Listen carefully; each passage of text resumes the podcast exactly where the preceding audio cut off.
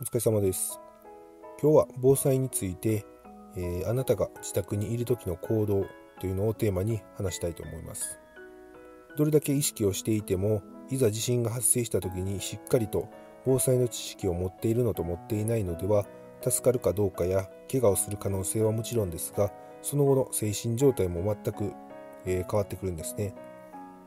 もしも自分が自宅にいる時に大地震が発生した場合どのような行動をとればいいのかを考えてみましょう。まず自宅といっても自宅のどこの部屋にいるのかによって状況は大きく変わってきます、えー、はじめに一番危険な場所としてキッチンにいる場合を考えてみます。キッチンは地震が起きた場合、えー、食器や包丁などの凶器が飛び交ったり食器棚や冷蔵庫などの大型家具が倒れてきたりする恐れがあるので非常に危険なエリアとなります。事前の対策として冷蔵庫や食器棚電子レンジやトースターなど全ての家具家電を何らかの方法で必ず固定しておくようにしてください。そしてさらに地震の揺れによって冷蔵庫や食器棚、えー、キッチンの棚などの扉が簡単に開かないようにロックをしておくと、えー、より安全です。これは最低限しておくべきキッチンでの地震対策です。物がすぐに倒れてきたり飛んできたり、えー、落下したりしないようにしておけば地震が発生した時に速やかに安全なエリアへ避難することができますし万が一その場から動けなくても助かる可能性は格段に上がります。地震が発生した時にキッチンにいる場合は速やかに安全なエリアへ避難して揺れが収まるのを待ちましょう。万が一料理中で火を使っている場合でもガスをわざわざ止めることを考える必要はありませんので自分が避難することだけを考えてください。大抵のガスメーターは震度5弱以上の地震が発生した場合や多量にガスが流れた場合ガスが自動的に遮断するようになっているはずです。すべ、えー、てとは言えませんのでお使いのガス会社のホームページなどで確認しておくと安心です。また揺れを感じたり緊急地震速報に気づいたら家の中のどこに避難すればいいんでしょうか。家の中での安全なエリアとは、えー、家具や家電小物窓ガラスなども含めて物がなるべく少ない場所です。テーブルの下に隠れるというのは昔から正しい身の守り方だと教わってきましたが実際のところ、えー、リビングにいる時に地震が発生した場合は丈夫かつ危ないものが置かれていない机であればその下に潜ることは効果的です。地震の際には机も大きく動きますので足をしっかりと握って落下物などから身を守ってください。しかし過去の例では机の下に隠れていたところ建物が崩れたけど机が丈夫だったために命が助かったという例もあれば机が脆かったのか机ごと下敷きになっていたという例も少なくありません。つまり机の下に隠れるというのが有効かどうかはその机が丈夫かどうかによるんですね、えー、まあ考えればわかるんですが天板が薄いものやガラス製のものは論外で足が長いものも簡単に折れてしまいます。反対に天板が分厚いほど頑丈で足が短く太いほど折れにくいです。一般的な家庭で使うような机でいうとこたつ机とかは結構頑丈なんじゃないでしょうか。いつも使っている机やテーブルを丈夫なものに買い替えるというのも重要な地震対策の一つだということが言えるかもしれませんね。また家のどこにいる時に地震に襲われるのかというのを確率論的に考えると大多数の人は家にいる時のほとんどの時間を睡眠に費やしていると思いますので、えー、一番地震に遭遇しやすい場所は寝室だと言えます。熟睡している時に地震が起きた場合、えー、緊急地震速報のアラーム音で目覚めるかもしくは強く体を揺すられて目が覚めると思います。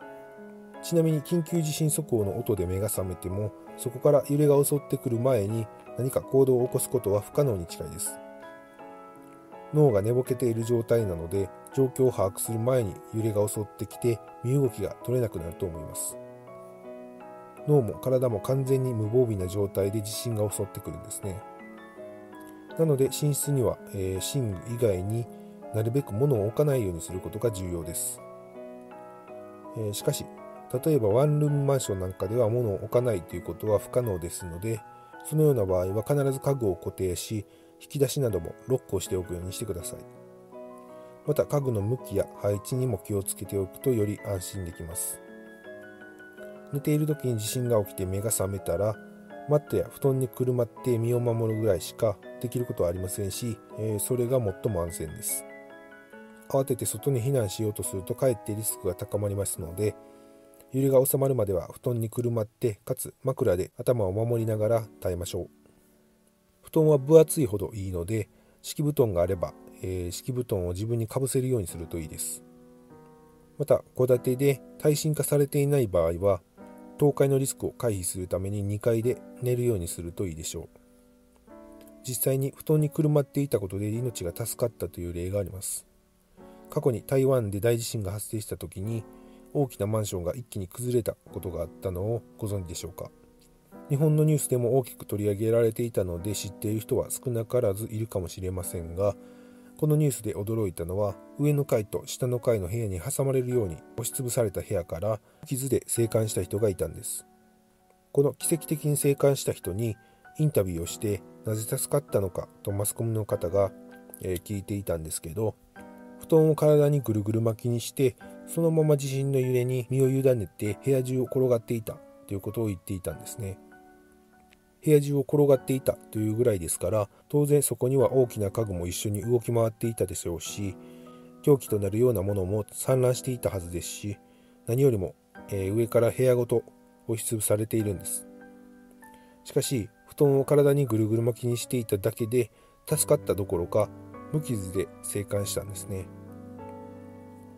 このような例からも身を守るという点ではかなり効果のある方法だということが分かります。では次はトイレやお風呂などにいる時に地震が来た場合は、えどうすればいいんでしょうか？基本的にトイレやお風呂など狭い空間では地震が来たと感じたらすぐにドアを開けないといけません、え大地震では少なくとも家が傾いたり歪んだりしてしまうことが考えられます。例えば扉がほんの数ミリ歪んだだけでものすごく硬くなって開けづらくなるというのは結構経験したことがあるのではないでしょうか。このようなことからも地震の際にドアが開かなくなるというのは実はよくあることなんですね。えお風呂やトイレなどの窓もなく狭い空間では閉じ込められるリスクを少しでも減らすために、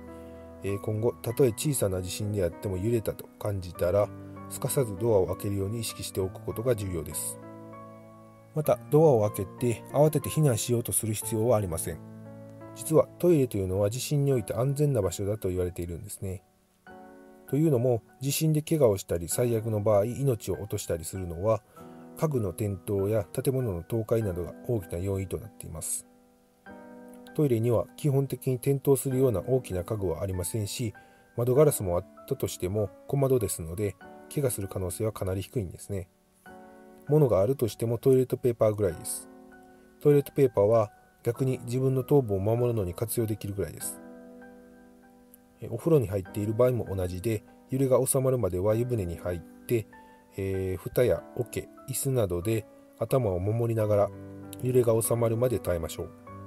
揺れが収まってから服を着たらすかさず避難行動をすると思いますが家が半壊していたり一部倒壊していたりまたすぐに津波が襲ってくるような危険な地域の場合は服を着ていなくてもやむを得ずそのまま避難をすることも考えなくてはいけません。どこで何をしていようと揺れが収まってからも考えることは自分の身の安全の確保だということです。大きな地震の後に避難をしようとすると、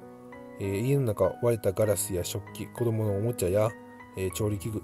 テレビや椅子照明器具本パソコンなど物が散乱してバラバラになっています。時間帯によっては停電して真っ暗になり何も見えない場合もあります。懐中電灯やスマホのライトなどを使って十分足元に注意しながら行動しなければいけません。避難する際にやるべきことは全て可能であればですがまずはガスの元栓を閉めておきます。そして防災グッズなどを用いスリッパや靴を履きブレーカーを切って外へ出ます。もう一度言いますが全て絶対にやらなければいけないことではありませんので可能であればやっておきましょう。何よりも自分の身の安全を最優先に行動していくのが基本です。また危険リスクをなるべく回避して行動することも重要です。例えば玄関まで行くよりも他の場所からは安全に外に出られるという場合靴を履くのを諦めてでも避難を優先する必要があります。自分の体をいかに安全なところへ置きながら行動するかを考えてください。ここまでは身を守る方法や、え避難までの行動や考え方など話してきましたが、では万が一家具や家電または壁などの下敷きになってしまったらどうすればいいのでしょうか？えまずは早く脱出しようと体を無理に動かさないようにしてください。自分の体がどのような状況であるのかをしっかりと脳で把握してから次の行動に移る必要があります。例えば、どこを怪我しているのか、どの程度の怪我なのか、体のどの部分を動かすことができるのか、声は出せるのか、手足の指一本一本にちゃんと力が入るか。などの自分自身の体の状況や周りに人の気配はあるのか、えー、近くに何があるのか。何が落ちているのか。などの自分の周りの状況です。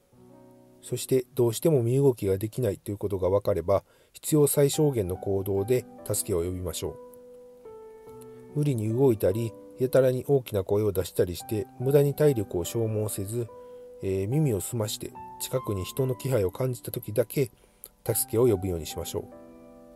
笛を持っていれば笛の音は遠くまで届く可能性がありますので継続的に吹いていれば気づいてくれる可能性はかなり高くなります。ただ家具や家電をしっかりと固定していれば建物が倒壊しない限りは下敷きになるようなことはありませんので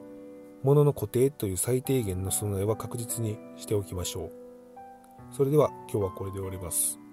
ありがとうございました。